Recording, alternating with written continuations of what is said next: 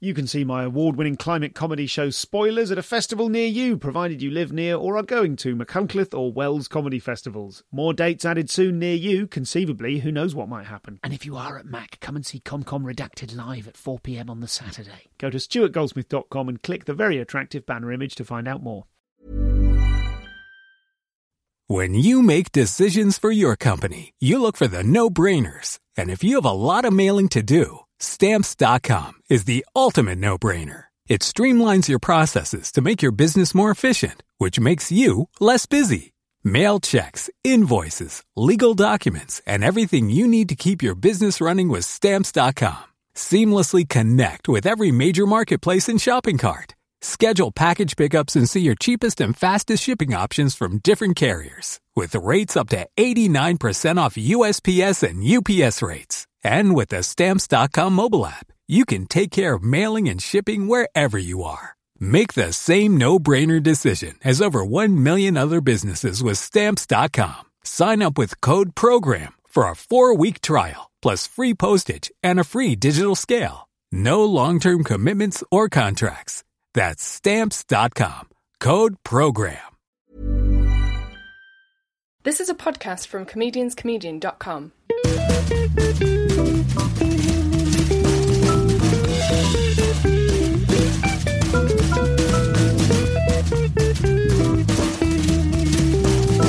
This is the Comedian's Comedian Podcast. Hello and welcome to the show. My name's Stuart Goldsmith, and today I'm recording from a rainy street, uh, having completely forgotten to sort the blurbs out for this week. Uh, it's all been hell for leather, so thanks very much to my editor, uh, Nathan Wood, for putting this all together for me uh, and for making the show sound as nice as I'm sure it does. Uh, so this week we have the brilliant Zoe Lyons, who, as you'll hear, uh, she's one of those comics in in whose orbit I've recently found myself. We did that thing of not gigging together for, I mean, years and years, and then suddenly hitting all the same gigs for a period of about six weeks or so. Um, we, I saw her do some fantastic work in Estonia and uh, at the Stand, where uh, this this podcast is recorded at Stand Towers, the flat over the road. Um, so thanks very much to the stand for having us. Uh, and here is Zoe. She's she's a phenomenal comic, and I think um, I think this is a really fun interview. We uh, it was a fairly meandering one, but I think that was the mood we were both in. Uh, so without further ado, this is Zoe Lyons. So we were in. Uh, we have done that thing recently that uh, that is a, a, lovely treat as comedians, whereby you don't gig with each other for years, yes. and then we do literally five gigs in the space of a month. It's been strange, hasn't it? In the last month, yeah. we've gigged in Brighton. Yeah, uh, I came and did Bent Double for you. yes, you. Oh, that my show. six weeks ago, or something um, which is your Sunday night. Uh, Sunday night a comedian. comedian Brighton. Slightly camp. Yeah, love yeah. Bent Double, great name. Lovely, isn't it? we did that. We did the Tallinn Comedy Festival in Estonia. We're huge in Estonia. We're massive over there, and we're doing the Stand in Edinburgh at the moment. It's yes. like in the space of a month. Yeah, and we ha- we literally haven't worked together for I would say it's years, Stu. Unless I think it's probably years. Unless you've been on bills together in the Edinburgh Festival. Um, Not even that. I no. don't know that we have. Strange, isn't it? We did used to gig together an awful lot more in the early days, I think. Yes. Yeah. And you're with Christian Knowles now, who used to be my agent. Yes. So there is. It's all very It's small. all very incestuous it's and all ve- we've all touched each other in, in various ways. Yes. So something I really noticed. I want to talk a bit about the uh, the Tallinn gig. We'll Yeah. we'll dive straight into material and stuff like that, and then Yeah. we'll we'll pull back and hear about your fascinating growing up in uh, Scotland story that you mentioned earlier on. Um, but something that really struck me. Uh, about the gig you did in Tallinn was that you did some stuff about uh, buying a banana that cost five euro, Yeah. and it was a sort of a three or four minute bit, Yeah. and it involved a really great act out of eating this banana and all the rest of it. And then afterwards, you said that that had literally happened to you that day. Yes. Or the happened- previous day, No, it happened that day on my way from, because I'd, I'd gone to Tallinn the most w- weird way via Copenhagen. It had taken about a day to get there. And I'd, um, I'd been to Copenhagen airport before, so I was aware that I was, um, uh, I wasn't rich enough to buy a sandwich there. It's, Yes. If you've ever been to, to Yes, it's Scandinavia, you know you can't, you can't treat yourself to a sandwich. What the hell do you think you are, Rockefeller? so I thought, well, surely I'm in the banana sort of zone of the budget area. And, um, bought banana, but I, I have no idea of the currency either. I'm really bad when I go travelling. I'm just like, take the discs that correspond to the price of the banana. And I think I spent about five euro on a banana. And um, Yeah, I just sat and thought about it for a while, and I just turned it into a little routine when I was. So did airport. you? Oh, so you turned it into a routine at the airport. It wasn't that. It, uh, that's interesting. So you you put some thought into doing it on stage. Yes. Before you did it on stage. Yes, yeah, I'm yeah. relieved to hear that because Yeah. otherwise I'd have to cope with the idea that you a little thing could happen and then just four perfectly four But, you, but I think out. all comedians do that as things are occurring to you. I mean, you could be slipping off the side of a, of a cliff facing imminent death, and it, there's a part of your brain going, "This could be material." Where are the beats in this? Yeah, this is the cliff yeah, story. Yeah, so everything that occurs has that sort of. Uh, so yes, as I'm handing over more and more change to this woman in Copenhagen airport, you're going. This is this is funny in my head. This is. I- I, like the awkwardness of those sorts of situations, particularly when you're on your own, you know, and you spend so much time on your own doing this that you have to find the funny in all of the little things. Yes. even if it's for your own amusement. I, I worry that I don't spot nearly as much funny stuff as I could mm. because I'm by nature a problem solver.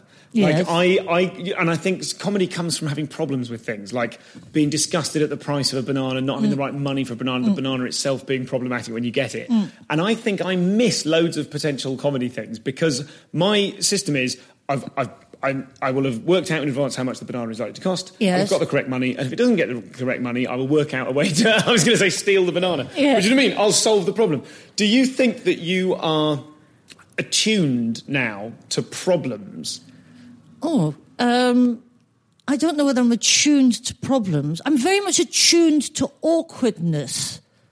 I really enjoy awkwardness. Do you really? Yeah. Because I hate it. I cringe, and I can't wait to get out of there. And afterwards, I think Oh, now no, a, re- a real comedian would have stayed in that I moment think and found because out what I happened. think because we have to expose ourselves to so much awkwardness, being being literally being on your own so much, eating on your own, traveling on your own. There are so many awkward moments where, that in the end, you just sort of revel in them. They they become your companions, and they they become your stories that you take around with you. That's. I, I want to dig a bit deeper into that because I like the idea of that. Mm. But is how much is that like a funny thing to say, and how much is that actually? If you put yourself in the situation now of something Yeah. incredibly awkward that just happened Yeah. today, say.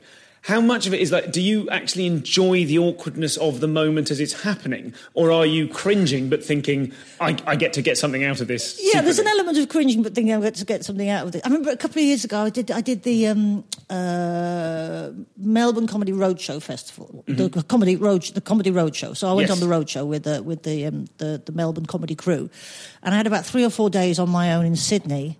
And you do, you start to unravel a bit when you spend that much time on your own. And I thought, I'm going to treat myself. I'm going to treat myself one day. I thought, I'll treat myself. I'll go to Japantown and uh, I'll get myself some really nice sushi. I thought, I'll treat myself. I went to this sushi bar in Japantown. I was the only non-Japanese person in there. And it was what I can only describe as, we're all used to sort of yo sushi here where you recognize things that are coming around the conveyor belt. I had never seen anything like it. It was like the men in black had unleashed aliens onto tiny little plates coming around this sushi belt in, in Sydney. And, uh, I, I got more and more awkward because I just did not know what to eat. Honestly, they were coming past with like four or five eyes on, kind of going, "Hi, how you doing? I'm a gold plate. You want to eat me?" I'm like, "I have no idea what you are." And um, in the end, I think I had a miso soup and a piece of tuna, and just left horribly and hurriedly, and um, and scuttled back to my room and sat in there. And I thought that was brutal and awkward. Um, but I'll turn it into something later. That'll be all right. I'll get some. I'll get some good stuff out of that Okay. later. Yeah. So I, uh, I, I do kind of enjoy the awkwardness of it. Okay. Yeah. Okay. Um, you said to me, this is good because yeah, this is this is I'm revealing now the fact that when you know co- comedians just say things in passing to me, I secretly write them down. Yeah. Let's let's kind of start with this. You said to me every two years I get a creative dry patch, Yeah. and I feel like an imposter. Oh yeah. Yeah. Let's talk about that for a bit because you, I think it was in the context of you felt that you were just coming out of it. no, I think I'm still really in it. Tell me about that. It's Tell awful. me about it. It's awful. I had a really good show last year in Edinburgh, and I, I put together what I think was a really good show, and uh, it was very well received, and I probably had my best Edinburgh to date. This was mustard cutter. Yeah, and I felt really comfortable on stage, and I was enjoying the material. And then since then, it's just I found it really difficult to write stuff. Really difficult.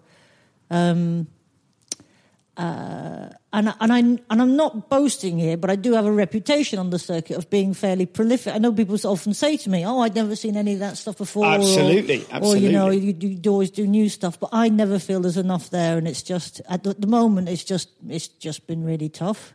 It's yeah to the point where you go, I don't know if I'll write anything ever again. So when I do something like get on stage and make a routine out of a banana incident that day, that makes me feel so much better. That Yes. makes me feel like I'm Yes. connected and doing something. And I've, So- I've since taken it and I've, I'm doing. I'm sort of turning into a little routine here. I've been doing it the, for the last few nights in Edinburgh, Yeah. the banana thing, and you sort of go, okay, I'll try and work on that and take it somewhere else. And um, But the, but there's still that has a sense, doesn't it? Or does it that that underneath that you're like, oh oh oh God, I've got I've got to get something Yeah. out of this. Yeah. I've got to prove to someone, to me. Yeah, yeah. You constantly, you never switch off, do you, as a comedian? I mean, you never switch off. You might have a day off, but it's not a day off, is it? You never switch off from yourself. You're constantly on. Uh, and even if you're just sort of a low level hum, there's always something, you know. There's always that feeling that you should be producing something, and when you just can't or haven't, it's it's awful. And let's just see how many how many hours have you done? What hour number was that? Uh, six, Okay. yeah. So you obviously this is because this is the thing. There's one of my I think one of the crusades of this uh, podcast is to convince people who are brilliant that they should relax because it's okay. They're definitely brilliant. and I can see in your body language now is sort of like no, No. no, I won't have it. No. So you've done six hours. Does the mm-hmm. beginning of writing a new hour? Does that feel like oh god, how am I going to do it, or does it feel like this is going to come, but it's going to take hard work? Do you feel confident about it? Like that, that kind of the tabula rasa stage of going right. All of that stuff's kicked out. Yeah, yeah. Um, I think I'm approaching that point where I'm quite happily to quite happy to chuck out everything I've done and start again. I feel I've, I'm starting to feel a little bit better in myself, and that I can sit down and write some new stuff now. Okay. But it has been. Where are we now? It's May, June. You know, it's um, September, October, six, seven months of like not a lot. Really? Not a so lot. what's a, what's a usual week for you in terms of your turnover? Your kind of like, do you describe your writing week to me? Yeah, and it could be. I a- don't have a writing process. When people say to me, "What's your writing process?" got?" There really isn't one. There's no set way of producing stuff. I do a lot of walking, and I Okay. think a lot when I'm walking. Okay. And showers. That's where a lot of things. I do- do- That's know. a- there's a thing If online, I'm um, well exercised and wrinkly, I know I've been thinking a lot. There's there's a, there's a thing online I think called shower thoughts, like hashtag shower thoughts, Yeah. which are moments when they're almost like perfectly formed Steven Wright jokes. Yeah. you know, you go, oh, oh my god, I must remember that before I condition my. Oh, I've forgotten it. yeah, yeah, yeah, yeah, right. You need. I need a waterproof pad in the shower or something to So, write on. do you ever do you ever go right? Today I'm having it. Like I've seen you in here, where at Yeah. Stand Towers in Edinburgh, and I've seen you kind of going. I'm going to do some work. Yeah. and you're writing on your iPad. yeah. So what what's that? What part of the process is that? Is that something that you've thought about as you were walking, or you've tried to buy a banana in an airport and Yeah, you said it once conversationally? Yeah, So, so- then, okay, that exists in some form. So then I'll write that down, and then I'll try and sort of think of jokes around it. It's more to log it so I don't forget it, and Yes. you know, so I don't lose it. And when you say think of jokes around it, are you kind of going like what? What's the? Let's try and trace the, the kind of the path of how you dig into it. Like what Yeah. things do you pull out of it? Do you Yeah. go, okay, it was in an airport. Here's what I think about airports, or do you go? What's the emotional core of the situation? yeah, I mean, I, I know this is it's an My- impossible question I'm asking my, you. My, so my approach to comedy is quite physical and I would say fairly surface.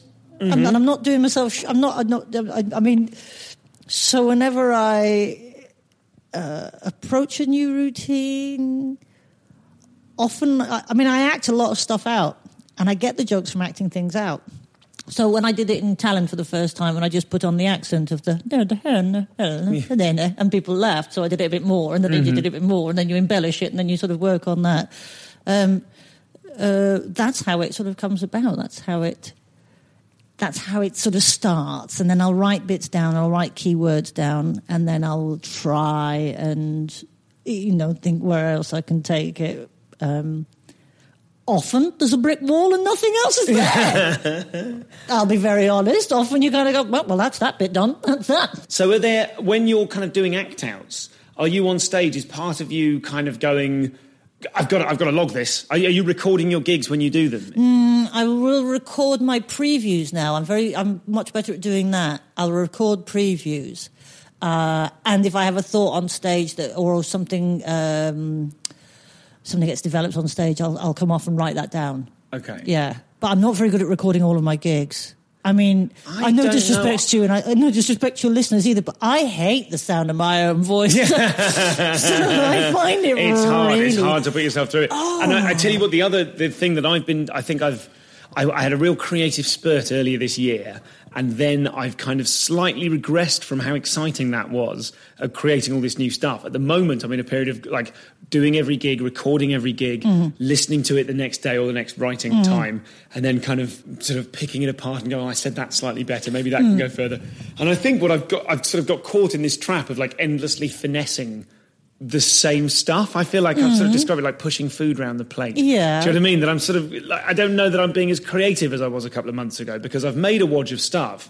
And so I, I no longer have the, the absolute cold fear of, oh shit, I've got Yes. to create some stuff. Yeah, but, the, but, there's, but there's real um, there's, there's there's real benefit to be taken from from finessing it as well, though. I think so, but I think in the past I've ended up with a half good idea that's really well finessed. Do you know what I mean? And so when it works, it's really great, but it's unreliable. You I can't present trust it. the golden turd. Exactly, exactly right. It's uh, polished to an inch of its life. So what I'm trying to do now is save all the finessing for July and Yes. just work on creating new stuff. That was the plan when I was happily producing loads of stuff two yeah. months ago. Well, that you welcome to my world. Yeah. So what? Yeah. So have you? Do you recognise this process for you? Are you like, oh, this is the bit where I'm in a rut. It's going to be okay. Yes, I'm. I'm not so good at recognising it. My wife is very good at recognising it and goes, "So we've been here before." Yeah, as I'm sort of as I'm this. sort of sat in the corner in a onesie, rocking back and two, and she's like, "Love, we've we've been here before," and I'm like, "No, we haven't. This has never been this bad." and she's like, "No, no, we really have. We have. It'll be fine." And um, she's very good at kind of going, "Yeah, you plateau for about four months, and then you'll pop out the other side. You'll come up with some joke about a bin bag, and you'll pop out the other side, and you'll be happy for a week." And that's it, isn't it? There's some element whereby. Do, do you think this is? I'll stop making pronouncements myself. Do you think that your creativity is linked to how much you believe in yourself? Oh, totally. But my problem is I don't believe I'm very creative. I, and I uh, so I'll explain that. She says six hours in. I love it. I love comedians. Look at us. God, I, go on. Um, I, I think the creative side of my, or, or being a, a creative, is the weaker side of, of my comedy persona. I believe I'm a funny person with funny bones, and. Uh, uh, very good at clowning and mimicking, and I find the writing and the creating the hardest part. That's when I first started doing comedy. I kind of it kind of dawned on me that I was not the most. I was so thrilled to be to be doing it, you know, and I, to get on the stage and to have started doing stand up, and then then of course then you shine a light on and you go, oh, oh right, you you're this this is what you are. You Yes. you. Um, it's like watching a drunk cross the road. They have all the confidence of the, but they have no no skill in coordination. And I'm, I know, twelve years in, that I am not the most original, uh, creative person. That's where my that's and that's where all my self doubt hangs. I know I can get on stage and perform. I'm a very very good performer, um, and I love to perform. But my self doubt hangs on my on whether my stuff is creative enough, original enough, good yes, enough. because as soon as you recognise you're a good performer, then presumably the, the negative voices go, well, obviously you're a good performer, Zoe. Yeah. That's not up for grabs. Perform the hell out of this shit. You know? Yes, yeah. yes, perform the hell out of this, Yeah. this hacky shit Yeah. that anyone could do, sort of thing. You know? Yeah. I'm, I'm speaking. So feels very wrong to be speaking the voice of someone else's You've discontent. seen my act.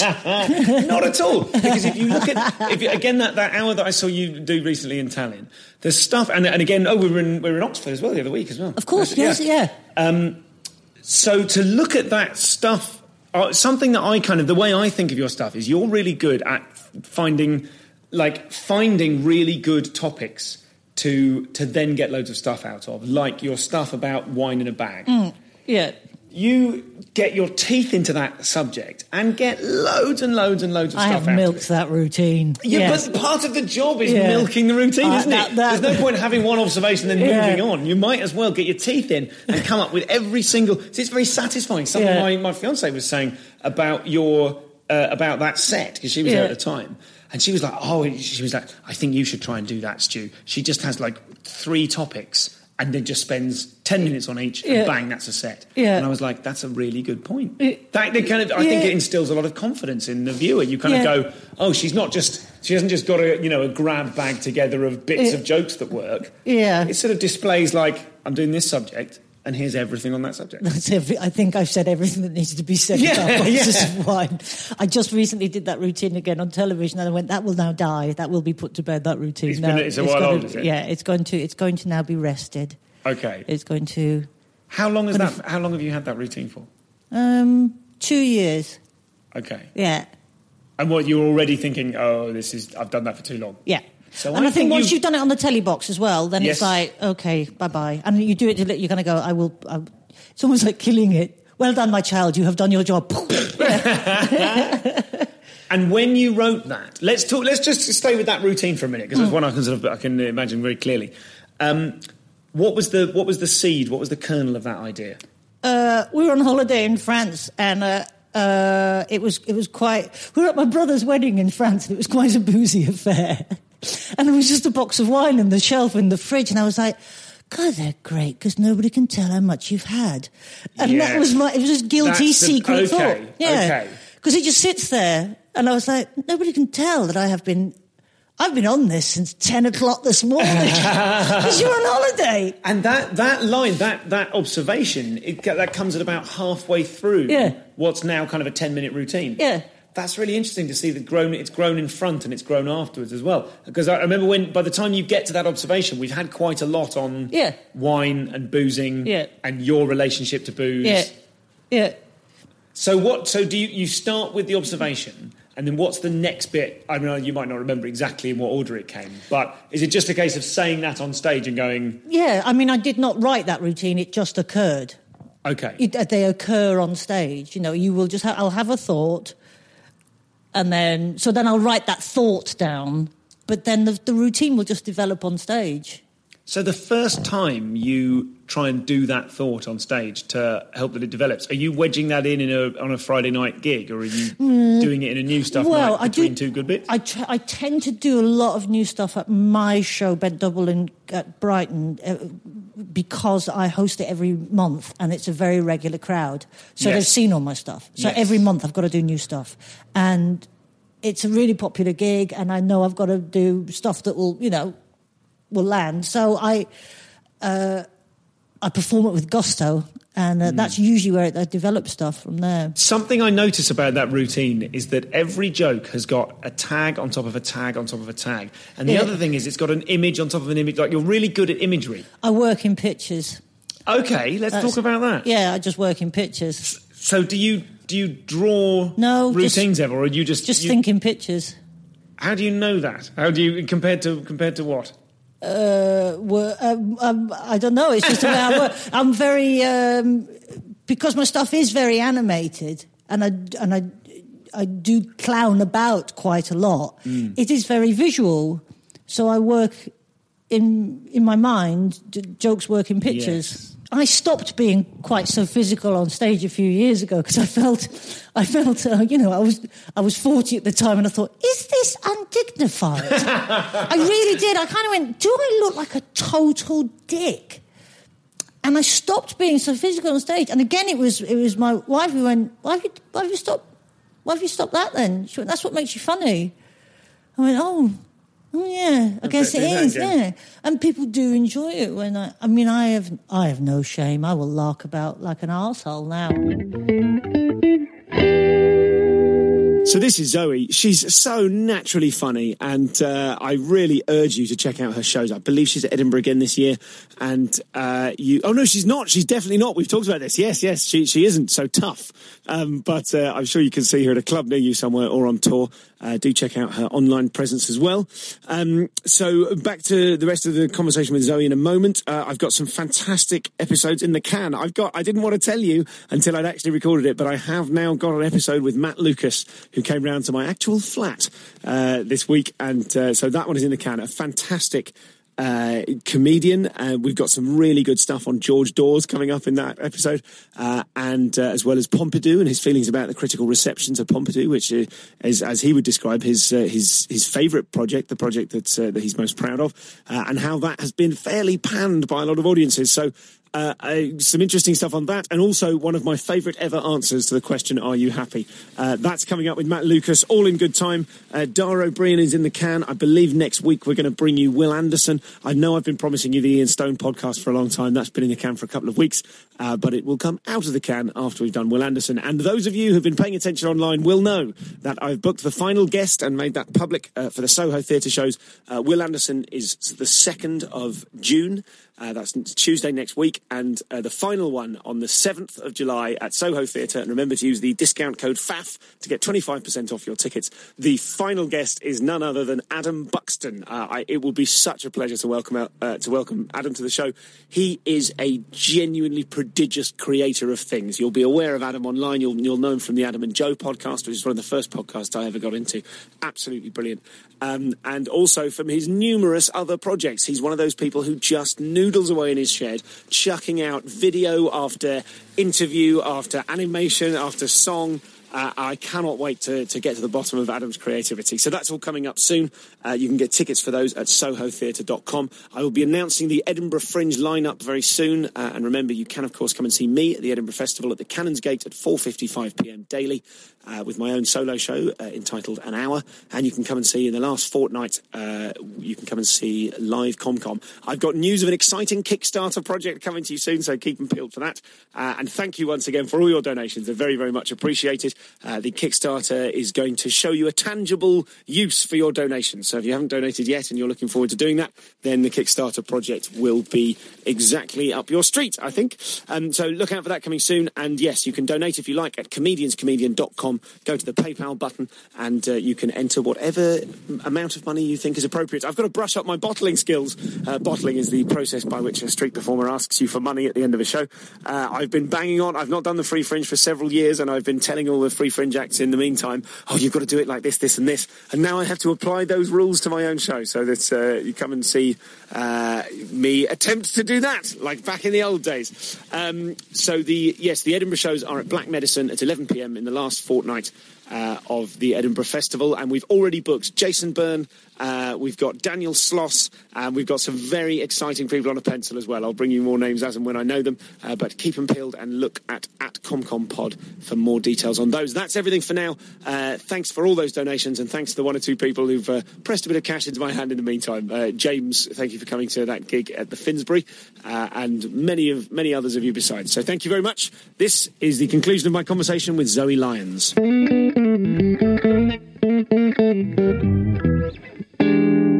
It's I'd say something that's quite unusual about you. Just talking to you now is you you seem very comfortable going. I'm a really funny performer. I've got funny bones, mm. and that's something people are normally kind of like. Well, you know, I don't know if I. yeah, like because that. I'm equally comfortable with telling you what my weak point, is. yeah, points are. Yeah, well. I'm not accusing yeah, you yeah, of being, overly kind of you know, proud or anything. I'm, I'm, I'm but, very happily expose my underside as yeah, well. Yeah, but it's nice the the aspect of it that isn't about the underside. You know that mm. that positivity about going. I'm a funny person. Yeah. How do you like that? That interests me because I'd love to have that kind of self belief. Oh uh, well, but you but you must have because you can't fake it for a, you, you know because you've been going slightly less than me, slightly a couple of years less. Yeah, yeah. So you know you've got to be a funny person if you've been doing it for. No, I my neurosis goes. I've been getting away with this the whole um, time. Of course, but I think every comedian feels that. Every comedian feels that. For a very, very long time, every time I went on stage, my my initial thought was, "I'm the weak link here. This is the this really? is the point where the show goes tits up. I'm the weak link." But then once you realise that most people feel like that, you just have to sort of put it to the side, and it's just background noise. Something Ian Stone said to me is that he uh, he came to a point where he just stopped caring. And yeah. he was saying it's not about stopping caring. He just, he, I think what he meant was he stopped caring about whether or not they liked him. Mm. And on that day, he went, "Oh, I was gonna, I was gonna do this." Yeah. Flum, you know. Yeah. Um, I suppose. Uh, do you care about whether or not they like you? I think you've got to care whether or not they like you, because otherwise, and it's just a really awkward situation of perhaps up to two hundred people not liking you at the same. But can they find but, you funny and not like you? Um, Oh, yeah, I guess. With with you, then specifically with you, do they Yeah. have to like you to laugh at you? Um, I don't know whether that's. I mean, we've all experienced the person in the audience who's just taken an instant dislike to you as you walk on stage. And, you know, I've had those gigs where you're doing really, really well, but there's just one person with their arms folded and looking at you like they want to kill you. And you go, this is, this is obviously, I have no control over that. No, So- sure, but I mean that's in the case of an individual. But Yeah. like, do you? I don't know. Something I find is that they they like me. Them liking me is really important to them. Yeah. it's probably important to me as well. And But if I say you're very something, likable on stage, and I think I'm likable on stage. I think. yeah, I think I'm you pander to them probably slightly less than I do. I think I'm trying to stop pandering to them quite so much. And you're they like you, but they respect you. Um, possibly, yes. I mean, I know when I first started, I was desperate for people to like me. And, Okay. you know, yeah, of course you have that. Like me, like me, don't look at me like that. Love me, hold me close. Um, and yes, of course, that lessens as you get older, I think, and more experienced. But you still want to be liked on stage, but it's just less. If I left feeling everybody hated me, I would get over it a lot quicker than I used to do. You know, it used to be crushing if you died horribly. I mean, I've spent weekends in the fetal position on a sofa after an awful death at a gig, and I died at a gig maybe about six months ago, and I timed it. It took 20 minutes for me not to care afterwards. You timed it. Yeah. That's, I love it. I love every detail of that story. I'm very pleased for you that Yeah. it's only taking 20 minutes now. And I love that's the sort of thing I do. If I get a flat tyre, I time myself Yeah. I got it. in the car and I waited for the feeling to subside. And then I looked at the clock and I went, "That was twenty minutes from leaving That's the stage to, to to getting in the car and driving to feeling nothing again. To like, oh, I'm back to zero. Yes. Yeah, Good for you. yeah. It's but that's taken a few years to get to that point. And and when you say it's taken a few years, is it just time, or is it kind of thinking on your part? Have you ever have you kind of learned to think your way out of it, or is it just a case that it's it's just Yeah, sure. I mean, at certain gigs, it really isn't your fault. At certain gigs. Yeah. It really isn't. You know, the room's not set up right. They're not set up right. The promote, you know, things things are just not set up for comedy to, to succeed. Sure. It needs very few things, but they are important. And sometimes it's really not your fault. Sometimes it's entirely your fault. So it's being able to recognise when, when it was when it was perhaps not your fault and when Mm. it was your fault, and even when it's your fault. Hey, everybody has bad days at the office. I think actually that that thing of being able to go, oh, you know that bloke in the audience, I kind of turned him into a heckler. Yeah. Do you know what I mean? Really, that's my fault. Yeah. And actually, if I can accept that, even though you kind of go, no, it wasn't, no, it wasn't, he attacked me. As soon as Yeah. you can go, no, that was my fault, it does help you move on emotionally Yeah. sooner, doesn't it? Well, Yeah. I kind of shot myself in the foot there because this is what I did wrong. I misinterpreted Yes. that. I put that sort of emphasis on this. I did that. I did that. Okay, nobody died. 50 people in Kent had a slightly disappointing evening, but we'll move on from it. We'll all, we'll all live another day. something that happened to me the other night in um, in Bracknell, a brilliant gig, the Comedy Yeah. Cellar in Bracknell. Um, I just I was doing a, a closing, uh, whatever it was, twenty, I think, um, and two minutes from the end, it'd been going really, really well. Someone was chatting in the audience, really loudly and openly, not heckling, probably talking about the gig, but just loudly during quite a fragile, newer little bit that I was popping in. And I told her off, and I said, uh, "It's probably sort of, it's kind of too near the end now for you to Yeah. talk." And I tried to say it nicely, and the audience, if I tell someone off, they hate me because part of my relationship with them is based on warmth. Yeah. And I don't think it's anything I'm consciously trying to do, but there is some element whereby if they if they go, oh, he's being a bit of a dick, everyone just turns off me. It's like I've broken the code. Yeah. Do you do you have any kind of version of that? Do you have things where you go, oh shit, I've lost this? Um, possibly trying new new material that is. It, uh, I tried something the other night that didn't quite work, and I thought, I think this is making me sound racist. and I thought that really isn't my intention in this piece of material. But because it wasn't so well thought out, and like I say, because I like to work things out on stage, I was going, oh right, I'll have to pull away from this. Bring out the box of wine. yeah, yeah, yeah. wine. But um, I've learned when it comes to taking on people in the audience or talking to people in the audience, I've seen so many comics misinterpret what's actually going on in the Yes, room God, yeah, absolutely. and turn something into a situation that really doesn't need to be there. Yes. That I, so I always, uh, I never go in aggressively You've got to give everyone the maximum benefit, Benefit of the doubt. Yeah. because I've seen things turn where you go, "Ee, that didn't require that level of, uh, Yeah. yeah, that venom. Ew, that's gone nasty." So I always give people the benefit of the doubt. Your crowd work is again excellent. This stuff when you were the stuff about the black bread and the bloody sausage. Do you remember that, that bit? Have you? That's a thing that wasn't recorded and will, Yeah. I'm sure, never be repeated. But but I remember like you had a really good kind of a, a chat to someone about. You were asking what the national dishes Mm. of Estonia were. There was a bloody sausage, which was a bit of a gift. You did Yeah. loads with it, and then later on you reincorporated it, and then later on it came up again, and Yeah. and like I just wanted to talk to you kind of about about crowd work. Obviously, you compare. Do you just compare your own club, or do you compare other Mm. Um, clubs? I do compare other places, but mostly my own gig. Yeah. Okay. And yeah. what are your strategies for comparing? What advice would you give to someone that was new? What What are the kind of the key principles of It's doing listening, it well? isn't it? It's really listening and taking your time. Um, uh, all, all of the stuff is there. You just have to listen and, um, yeah, slow down. Slowing down when you're doing that sort of thing, because. I, I find if I get stressed or I get anxious or nervous, I don't know whether you find this, the shutters of your mind sort of go and close down. They're like, uh, we're out of here, so uh, we'll just leave you with a face and a mouth. Uh, but the brain area is leaving for now. We're just going to work out our way back the uh, out the tradesman's entrance. So if I slow right down and think and just give those extra beats to think about what somebody said to me, all it takes is an extra second, and it feels feels like a long time in your head, but it's nothing to an audience. It's nothing to an audience. That's interesting. I find I've got to say the first thing that comes No, into my mind. no, mind. give it a beat. Just give it a little bit of a moment. Because time works in different ways, doesn't it, for us and them? That's a really no one's made that observation before. Yes, I totally agree with that. Yeah. I, I listen back to a gig thinking, "Oh, I didn't do so well there," and then you listen back and you go, "Oh no, actually, Yeah. they liked it." And all the bits that I thought were huge gaping pauses where I couldn't remember what was coming next just sounded like I was being thoughtful. Yeah. Yeah.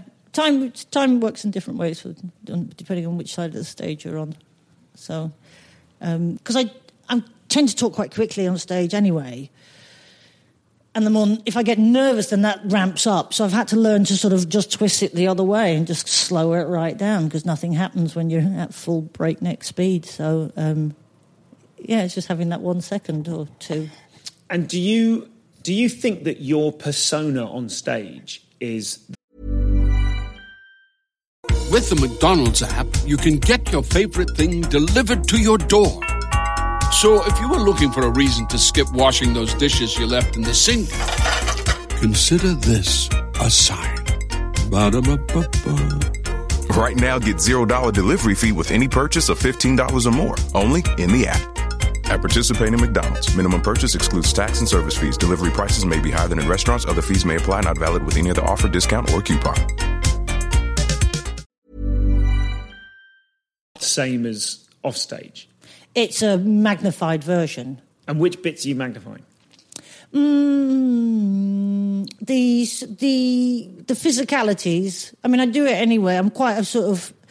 I think I'm a fairly springy sort of a person, and I, you know, I. That's a lovely I- way of putting it. Yeah, I agree. Yeah, you are springy. You know, I, I'm sort of.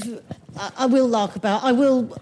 I I will strike a pose just to make somebody laugh. Um, Okay. You know, this is how I've had such a successful relationship. Seventeen years of striking poses and pulling faces. um, uh, so I just exaggerate that part of it. Um, and I'll make myself look a bit dumb. I'm not the brightest, so that's an exaggeration. But it's an exaggeration of something that's already there. Okay. Yeah. And are there elements of you yourself that you suppress or hide on stage? Um, I try and hide the the. Um, I suppose now, like t- uh, talking about the, the comparing situations or the heckling situations, that's that slightly aggressive side, you know, that could Yeah. be there. Yeah, that I would hide that. Yeah, because So- there are times when you really just want to go, oh, for fuck's sake, fuck," you just want to lose your shit, but you can't. You know, you got to I mean, you got to stay in control. I once lost it with a heckler. You do it, you do it once or twice, and then you learn from it. I lost it with a heckler.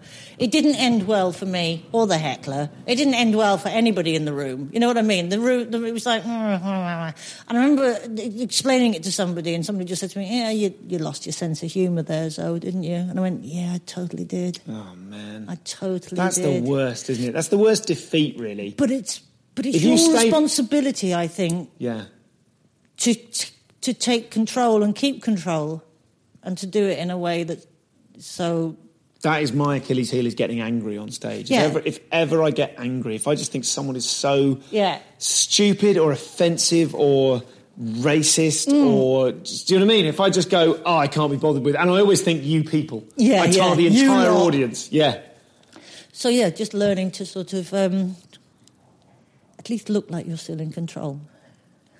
And how did you bring yourself to comedy? Who are you? You were saying before that you, as a teenager, you grew up in Scotland, in Edinburgh. I know. I, uh, as a kid, we moved from. I I grew up in Ireland, and then we moved to England, and then from England we moved to Scotland when I was about 10, 11. Uh, and I lived in Glasgow until I was about 17. I went to university at 17, went to an English university. Okay. I went as far away as possible. yeah. Where did you go? Which one was Went to York. Actually, it wasn't as far away as possible. it, was, it was as far away It's as, decently as a mini metro would go in those days. Yeah, yeah. So I went to school. I went to secondary school in Glasgow. Yes. Yes, with an English accent. Um, you know, you said this in a. Yeah, I mean, that must have been a. yeah. That must have been an issue. Was that an issue? Well, you were saying was- you weren't the class clown. No. But what were you trying to be? Did you try and No, I discovered years later that my nickname at school was the Freak. really? Yeah, I was the Freak. Yeah. That's quite a good defensive position. Well, I don't know. I didn't have many friends. Um, I mean, the friends I did have were brilliant, and I'm still friends with them today. Okay. But um, it was an isolating period of time. Yeah. Yeah, it was a period of time where you feel sort of. I was definitely, definitely the outsider, which is a, you know, it's a comedy cliche, isn't it? I was so alone. I would just Well- sit on my own. But I mean, Yeah, I mean, yes and no. I mean, it's also might still be your true story. Like, not everyone had some. Not everyone was the class clown. Not Yeah. everyone used comedy as an escape. And, and if you if you did do those things, if you did feel like an outsider, Yeah. I just I, I could see you sort of like almost stepping back from that and going, oh, I suppose that's sort of everyone's thing. Yeah. I mean, I'm interested in that. Well, it's uh, you know, I I definitely wasn't the class clown. I uh, yeah, I, I, I, I struggled during school. It wasn't a happy period for me because a you know I I stood out in a Scottish school with an English accent initially. I wasn't the toughest. Uh, I had alopecia when I was younger, so I'd lost half my hair. So you already look a bit weird. I was the only 12 year old girl at school with a comb over. You know, that's not good. that's not good. In a period of your life when you really don't want to stick out, and you're like, oh God. And then, you know, 12, 13, beginning to realize I was gay, and you're like, right, okay. Oh, I've, man. I've got a comb over. Gay, and bald I'm- English girl. Yeah. You're like, Jesus, really? All of this? So, um, And how did that? I mean, we, we can still be flippant about it now, but that must have been incredibly tough. It, lonely, yeah. It- yeah, but it's, um, I mean, the hair grew back, and I'm now happily married. So, you know, it all went well. yeah, yeah, yeah, yeah. You won. You won. I don't know. I find that I, I, I remember feeling very lonely when I was at school. Yeah. And I didn't stick out. And probably my reaction to you saying I was the freak, I've got quite a positive reaction to that. That was the defensive position Yeah. that I took. I'd go, oh, right, well, I'll be a weirdo, and then they can't decide that they don't like me yeah. because I've already decided that. Yeah, yeah. So, uh, yeah, it's. Um, uh, I, does it toughen you up? I don't know. I'm not a particularly tough person. I, um, but it certainly, mm, it certainly teaches you to live perhaps not within the main herd, which is what I'm currently still doing. You know, doing this Yeah. job, you're not living within the main herd. You know, you often you often have people saying to you, "I don't know how you do it. I mean, you've got no job security. You've Yeah. got no. You get up on stage. You've just got your own words. There's no there's no pension plan, and you just got yeah, just kind of used to not being with the main herd. And actually, the thought of being with the main herd horrifies me. Well, yes, I think that's that's really interesting because I feel like it's ne- it was never an option to get a real job. It was never an option to be with the herd. But um, I wonder if that part of you at school, part of you kind of goes right. Well, this is who I am. Then, if I'm if I'm a weirdo, Then then, actually, I then certain rules don't apply to me. And is that Yeah, I- is that I mean, I- freeing somehow, or is there is there some relationship whereby what's attractive to you about comedy was the knowledge that it would provide you uh, an alternate, Not- non-herd? yeah, lifestyle. Lifestyle. Yeah, yeah. I can't imagine ever being able to work in an office where we have to sing a mission statement or indeed even look like you give a shit. I mean, unless I was working for something like Médecins Sans Frontières or something that was, you know, had a real sort of soul or purpose to it, I, I just can't fake it. You can't you can't be bothered to fake it. No, you don't want to fake I it. I wouldn't be able to give a sh- enough of a Do, shit. do you think it's something to do with the fact that the herd are the people who regarded you as a freak at school? Yeah, Is possibly. some, do you kind of Now they're you- all sat there amongst their IKEA furniture, living their standard lives. I think, fuck you, you twats. Yeah, I mean, one Yeah, of the I mean, people there must be. yeah, There yeah, must be. there's- got to be a part of little Zoe going, "Ha! I fucking nailed this." One of the people who bullied me at school is now living in a caravan with six kids. And I know it's an awful thing to but you know when you find out and you just go, yeah, it's, yeah. That's a side to you that I hadn't kind of noticed before. that you are not. No, I mean, not that I'm accusing you of anything awful, but uh, like, yeah, I, there must be a certain amount of anger and a certain amount of.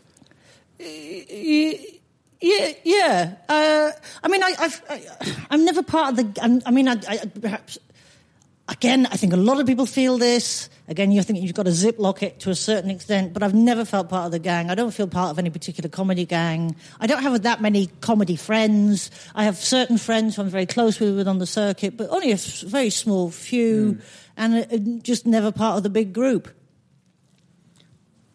And is that that's because that's part of your the way you view the world is that you don't want to be part of the group? Possibly, I don't know. Maybe I'm an unpleasant person to be around. Come on, you're a deeply pleasant person.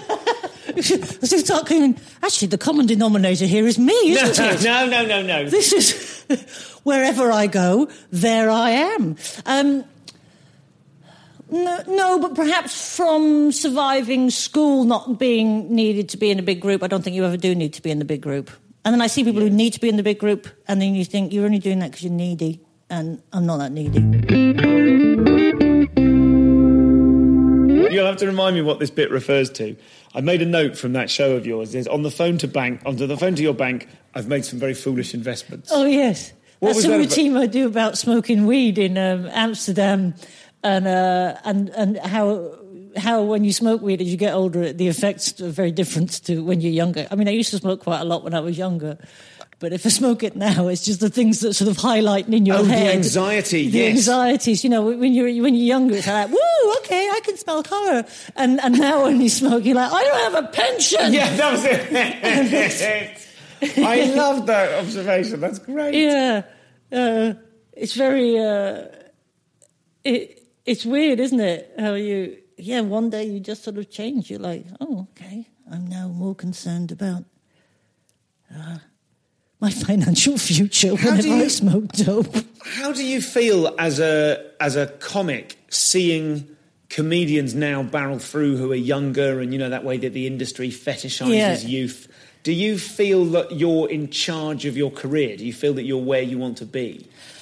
Um, I'm not entirely sure. I, I, my big problem in life is that I've never been able to set strong, definable goals. So I couldn't actually tell you if I'm where I want to be. I'm all right where I am. Um, uh, I think society is very youth obsessed. Why not? It's a beautiful thing, and the skin pings back into place. I think it's very short sighted. We're an aging population, and audiences are changing and moving and just getting older. They're not going away, but they're getting older. Um, I, I, you know, there are people in their 50s and 60s who were, you know, 30 and 40, 20 odd years ago who still want entertained. And uh, I think it's very short sighted to plough a lot of energy into into the youth market, a lot of it. Do you think you're? I know what you mean. I I find it very difficult to make goals, Mm. and I think in this in this job it's hard to make goals because it's very sometimes the- difficult to measure Sometimes anything. the fucking stadium's moved. By the time you've made a goal, you're like, I have set myself a goal. Oh, the stadium's gone. The stadium has gone. This is no longer an option. Yeah. Yes, but I do. I wonder now whether, uh, just because we've been talking in these terms, I wonder whether setting goals, measurable sort of goals, feels like a bit of a herd thing to do. Maybe Yeah. part of what attracts us to this is the fact that it's wild and indefinable and immeasurable in some sort of way. Possibly. But then you do still have to pay the mortgage, don't you? That is a definable goal. That's a definable Yeah. thing. That's a definite thing that needs to be done and considered. And to do that, then you have to consider what you are doing and how you are going to change what you are doing over the next five years to still be able to do what you are doing in an enjoyable way. Does the future for you in comedy does it have? Do, do you have any goals currently, I- or does it stretch out in a kind of I'm going to keep doing this, and the fact of doing it is is success enough? I don't know. The only the only definite thing I know is I definitely will not Ken Dodd it up. What does that mean? I will not be on the stage at eighty. yes, okay. I will not be there going, hey, no, it's not me. That will not Do you have an me. exit strategy plan? But I just no, find I will die before I'm 80. People love old time entertainers who just keep going, and I find it the most tragic thing to But watch. Ken Dodd wants to gig, doesn't he? He gigs what, for what, so what, what would you rather he do? Sat in a chair? just I don't get it. I don't. I don't understand it. I don't get it. Because to it- you, comedy is a means to an end. Possibly. I don't know. I just do not want to be doing it when I'm 80. Mm-mm-mm-mm. I'll be the miserable old bitch in the in the care home with the chair facing the other way, while they're all going, "Come on, so let's sing around the piano. Go get fucked." I mean, I really, I don't, I will not. No, just doesn't appeal. I'm. St- it's interesting. I'm. I'm I mean, could of- you see yourself doing it at that age? Oh, yeah. Welcome to well, the stage, two girls. Dodders on. um, I don't know. I don't know. I don't. The idea of it doesn't horrify me Yeah, in a way that it seems to horrify you. horrifies me. I don't know. It's interesting. I feel like I'm building a picture of you as kind of more of a maverick than I realised. Mm, no, I more of a miserable sot than you realise, possibly. Maverick sounds cooler, just more of a slightly Just- it's miserable just a cool sot. way of saying miserable Yeah, sot. yeah. No, but I think I think the idea is still. I would like to be able to do it if I want to. I mean, I'd, certainly that's why I wanted to move out of street performing when I started doing comedy about eleven years ago. Yeah. Um, I I'd been an actor for a couple of years, and before that, I was full time as a street performer. Mm. And I remembered looking around because street performing, as we know, has got even less of a career plan or fewer Yeah, sure. prospects Yeah. and no nothing over your head. Yeah. Um, a than- lot of them haven't even got anything to lean their ladders against, have they? I mean, it's just.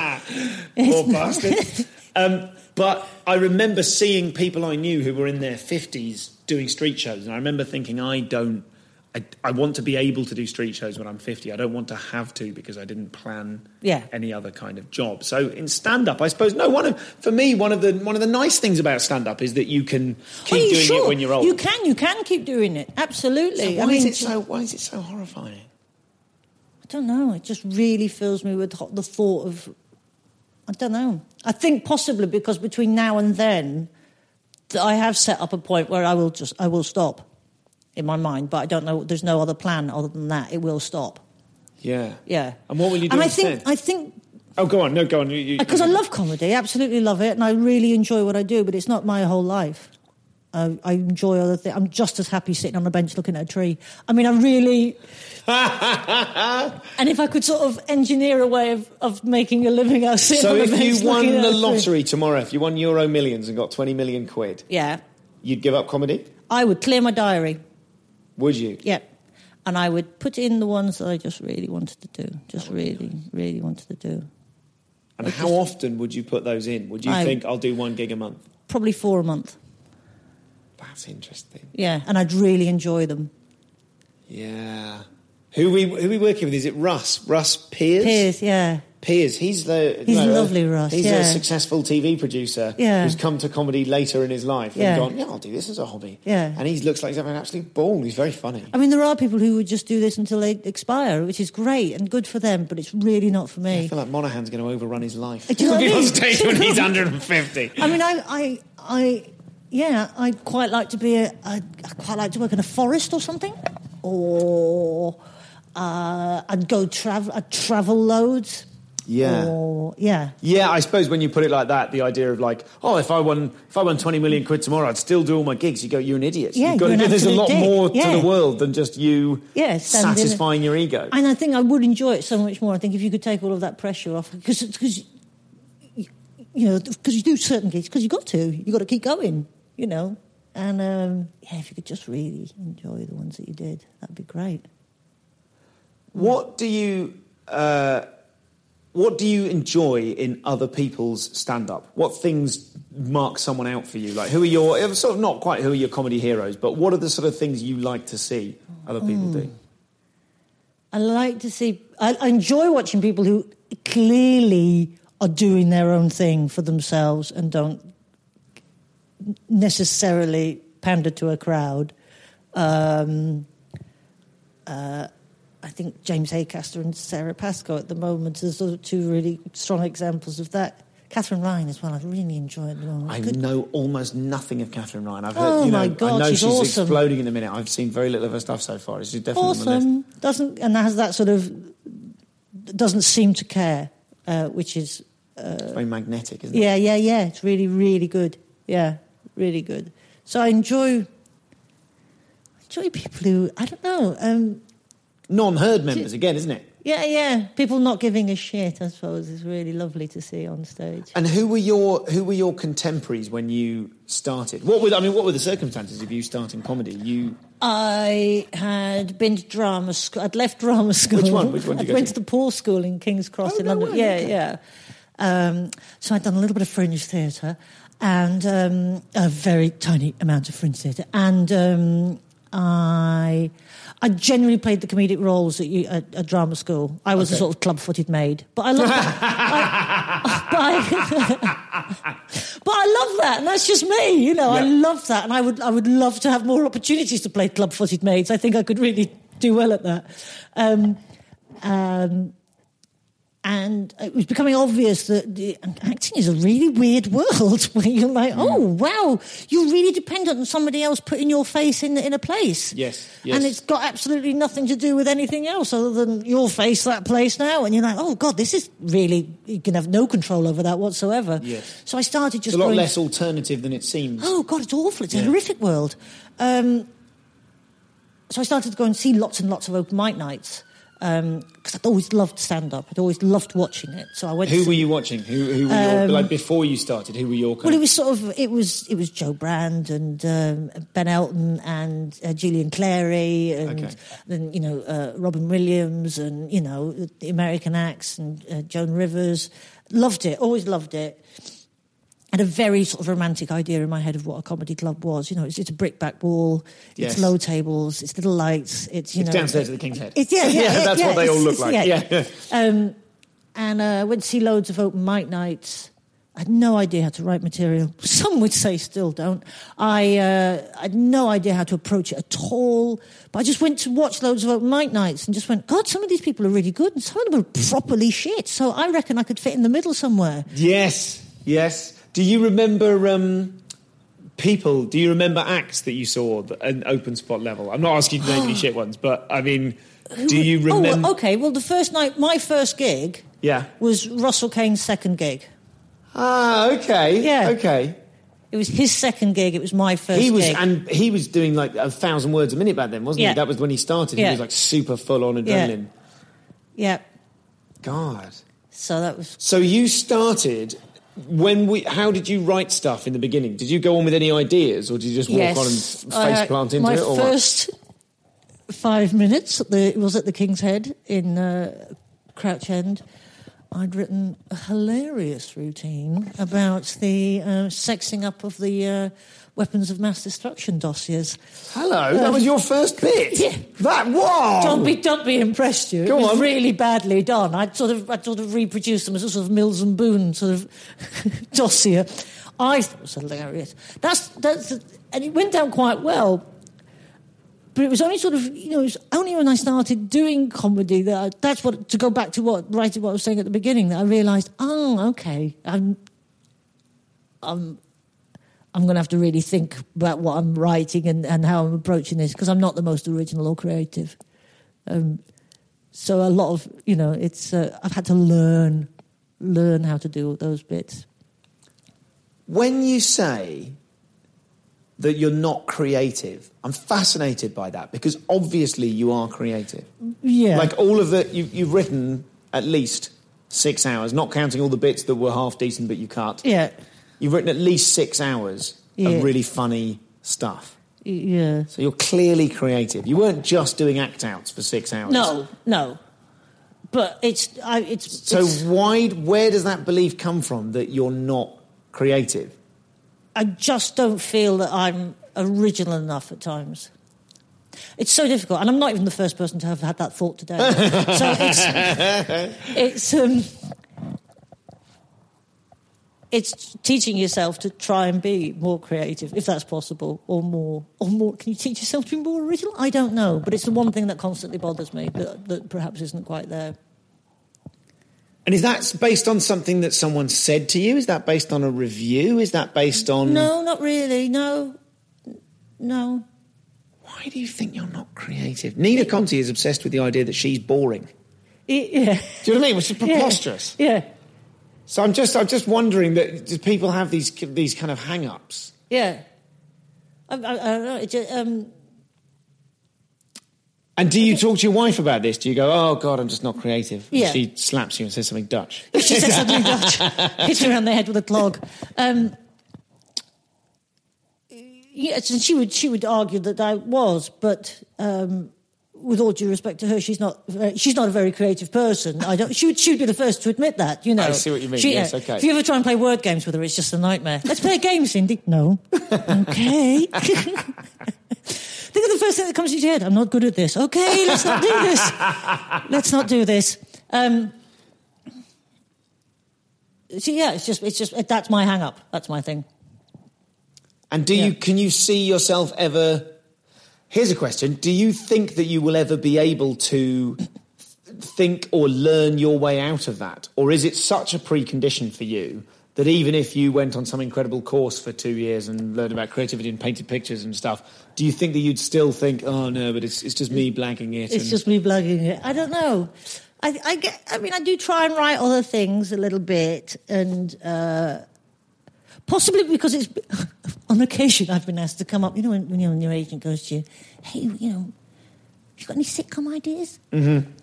And you go, no, no, I'm a stand-up comedian. absolutely I none. write stand-up comedy. Absolutely fucking none. None at all. And they go, well, go away and have a think about that. And you're like, okay, still none. still none there. It's not, not anything there. It's not anything there. Um, so there's this idea that you should be sort of producing all, loads of stuff all of the time. You know, here's a script I've done and, a- and a sitcom. It's just not me. It's not me at all. It's not me. So, of your existing stuff, what is the bit that you are the most proud of? Um, been bits that I've just really enjoyed doing over the years that perhaps don't get the best response. But. I've really enjoyed doing them. In a show a couple of years ago, I had a little. A little scene between Monet and Manet, who were getting pissed off because they were getting confused on the art circuit in France in the late 19th century. And I used to thoroughly enjoy doing that piece of material. Sorry, I think I just spat, Stuart. Sorry about that. I got so enthused by my impressionists. Um, She's rabid with the and it was quite fever. clever. It was quite clever. It was, you know, it had a sort of cleverness to it, but it just because I the thing that I really enjoyed doing. Uh, uh, the reason I enjoyed doing that piece of material was because I thought, I bet there's fucking nobody else on the circuit doing Monet Manet stuff. I bet this is original. Uh, please don't email in if you're. Uh... and so, it felt really original. Mm. It felt really different, and you, you didn't feel it got what it deserved. Oh, no, it wasn't. Was it was it a working bit? Could you do It it, in a club, or was it Oh, Edinburgh? uh, hello. Yeah. what these stags really want to hear about is the confusion between Monet and Manet in the late well, 19th but, yeah, century. but haven't you just said that your favourite acts are the people who carry on regardless doing what they want to do? Well, I do now, but that means I don't do the clubs that won't allow me to do the stuff that. I- I've just stopped doing clubs that I don't feel comfortable in. okay, Yeah. That's an interesting. That must be a really good day in a stand-up's career. It is, and you know, you got to, you know, you take a financial hit, obviously. Yeah, but on the other hand, you never need to But do you know what? again. It's so much better than turning up and weeping in the corner because you feel so depressed at where you are. And I think it's never a good start to an evening if the entertainment is crying in the corner. Hi, I'm your entertainment. I'm really, really happy to be here. Are you being defensively funny about it by saying crying in the corner, or I have you ever cried before a gig? Yep. Before a gig? Yep, yep. Oh, you poor bastard! Tell me about that. I've cried after gigs. I've sat in the car after a TV warm up, Yeah. and I felt like Annette Bening in uh, in American Psycho, And had a little weep. just weeping and staring at myself in the mirror and going, Yeah. "What am I doing?" No, turning up. I think it was Nottingham Jongleurs as it was, uh, and just turning up outside. and Oh, The, there the just, tear maker. It was just, it was just a sea of women with doodly bopper cocks on their head, and I just thought this is ridiculous. Though, you are so miserable. The smell of bleach and vom in the air at nine p.m. This isn't what comedy's supposed to be. I was be. like, this isn't what. This isn't red brick with low tables and candles. This is not what you had in your head. And I did them for about five years. and was there value? Did you get anything out of those sorts of gigs? Well, I think you do learn. I mean, you learn how to do. You know, you. I have thrived, died, and survived those gigs in equal measure. Um, but come away with a with any sense of fulfilment? No, no. I've said words I didn't want to say. I made things rhyme with dick. It's never a good feeling, is it? and when you do well at those gigs, you kind of go, I feel even worse now. I called somebody a C word. And yeah, so I just And it stopped doing worked, and it and got a it laugh. worked, and it got a laugh, and somebody's shirt was gay, and that was hilarious. And oh God, the, you know, it's like oh God. So I just stopped doing that. It's doing not them. very alternative, is it? It's like to perform to the herd, and, and in some sense, it's quite literally Yeah, the a herd, of identically dressed. Yeah. you know, So you- stags, hens, whatever. you can you can do a couple of things. You can complain about them and still do them, or just complain and then just stop. Just don't do them anymore. I'd Mm. rather stack shelves and do those gigs anymore. I would. I've done them, and I would, and I won't do them again because I don't. It's not what it's not what it is in my mind. It's not what comedy is in my mind. It's not at all. And are you? What's your What's your comedy ambition? What's your professional ambition? I know you don't like to set goals, but is there a particular, like, is it is there a particular club in America you want to play, or is there no, a, I'm not that interested a, in breaking TV the stage. show that People get get? really obsessed with breaking the stage, and you go, even, you know, Robbie Williams couldn't do it, and he sang Angels. Um, you, no, uh, you know, if you can't break Milton Keynes stables on a Saturday night, don't fuck off to LA and try and do that. Do you know what I mean? Um, I would very much like to get into the position where I was doing tours and was able to comfortably sell a 300 seater. That's a lovely number, I think. Because you've been on tour just at the minute. I'm on tour at the moment, yeah. Is this your first tour? No, I've done about four. Okay. Yeah, oh, little, little tours. It's Sure. tiny. The tour I'm doing at the moment is, is a is a is a tiny, tiny little tour, um, and I think that must that would be really lovely to be able to comfortably sell a three, four hundred seater, um, doing an hour and a half of of your shtick. And is that in terms of like getting additional numbers in, in, in terms of like wanting that tour to be everything it can be? Mm. Are you like you've got radio? You know, you've got radio profile. Have you kind of radio for you? Sort of turn up on things. You turn up Very on rarely on Radio Week, 4. I do Mock the on- Week. I do Mock the Week. I've got. Um, I've just filmed a spot on the John Bishop show that's going to go out in a couple of weeks' time in, in BBC. So I get things like that every now and again, and they're quite nice. Um, so yeah, it sort of it sort of bobs along, bobs along. Um, but I think to be able to get to a position where you're doing nice numbers tours, and I don't mean big rooms at all. I mean 300. You know, Yeah. that's yeah, that would be, yeah, I'd really enjoy that. Yeah. We should wrap up, but first I would like to ask you. Uh, I've got two final questions. One is to review yourself as honestly as you can. If you were a mm-hmm. reviewer reviewing you, what mm-hmm. do you think your weaknesses are? What do you think your strengths are? Uh, she did a cracking show. Uh, uh, filled the stage with enthusiasm and energy. Um, occasionally, uh, this is really hard, Stu. How are you supposed to do this? Um, and and and did a five minute piece about a Danish banana that really I haven't considered before. But now, bless you, my child. But now You don't need to do it in the voice of a reviewer. You're the only person that's responded to this challenge by sitting back and going, well, here's what I thought. I know. I've combed my hair to one side, and I'm going to do it in the voice of a reviewer. Um, I suppose what I'm asking touched upon subjects that, that some would have thought really didn't need exploring. I suppose what I'm asking is we know what your strengths are. Yeah. But what do you consider are the elements? Like, do you, do you see other people going, I wish I was a bit more like that? I wish I had that person's, Yeah. you know, finesse or imagery or Yeah. something. You know, what, what kind of bits are you Could have cut to the quick, quicker. cut to the chase. cut to the chase more quickly? Cut to the chase more quickly. Yeah. Is I that, what, what does that mean? You want shorter? um, uh, it's. It, I tell you what it is, because occasionally I throw blancmange at a wall and see which bit sticks. So uh, being a little bit more organised in the approach would be perhaps yes. uh, uh, something for her to consider in her next show. and finally, then, um, what advice would you have for newer acts? And but you can be as specific as you like because a lot of newer acts. Never agree listen to do a friend's wedding. Never ever do that. Don't do somebody's birthday. Um, never book yourself in for longer than you're capable of. Oh, really? Don't do that. Nobody's going to be impressed if you turn up with your baggy 10 and try and do a 20. Don't. Yeah. Do what you can do. I've done that and died on my ass. Because you just think, oh, I'll, I'll wing it for the next 10 minutes. And you can't, you know, not when you haven't been going that long. So don't book yourself in for a 10 if you've only got five. Do what you're capable of doing. Don't be scared of doing the same stuff again and again and again as well, sort of getting it right. Is that what you did? That's what I think of as the Rod Gilbert technique. You have No, a, you I have think- five that gets incredibly good, and then add a minute that's incredibly No, I was good. a bit more ramshackled. You see, that was the most thing. I was a bit more um, haphazard, and uh, I think, yeah, I think there is a there is a th- real uh, benefit to taking your 5, 10, 15, 20 and honing it, and uh, and getting that really good, and then sort of branching out from there.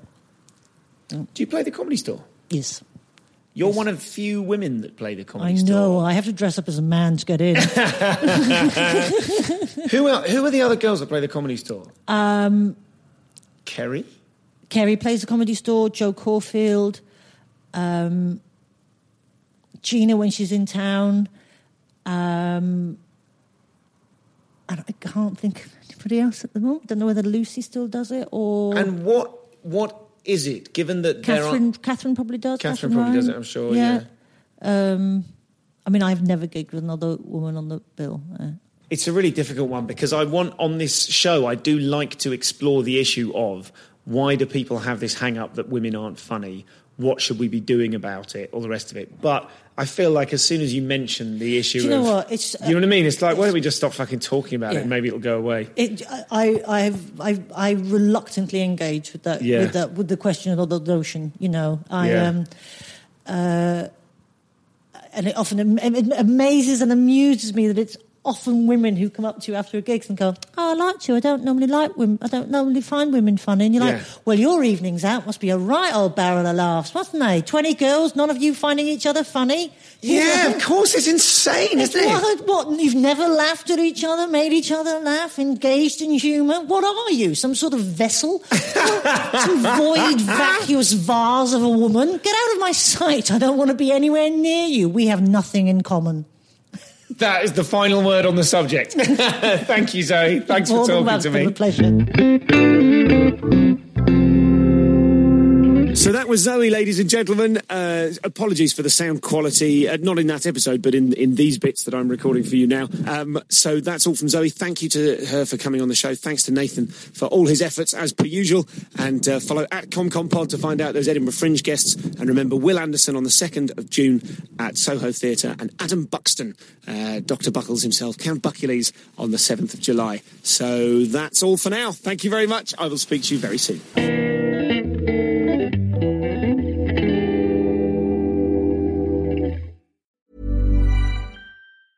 Imagine the softest sheets you've ever felt. Now imagine them getting even softer over time. That's what you'll feel with Boll and Branch's organic cotton sheets. In a recent customer survey, 96% replied that Boll and Branch sheets get softer with every wash. Start getting your best night's sleep in these sheets that get softer and softer for years to come. Try their sheets with a 30-night guarantee. Plus, get 15% off your first order at bollandbranch.com. Code BUTTERY. Exclusions apply. See site for details.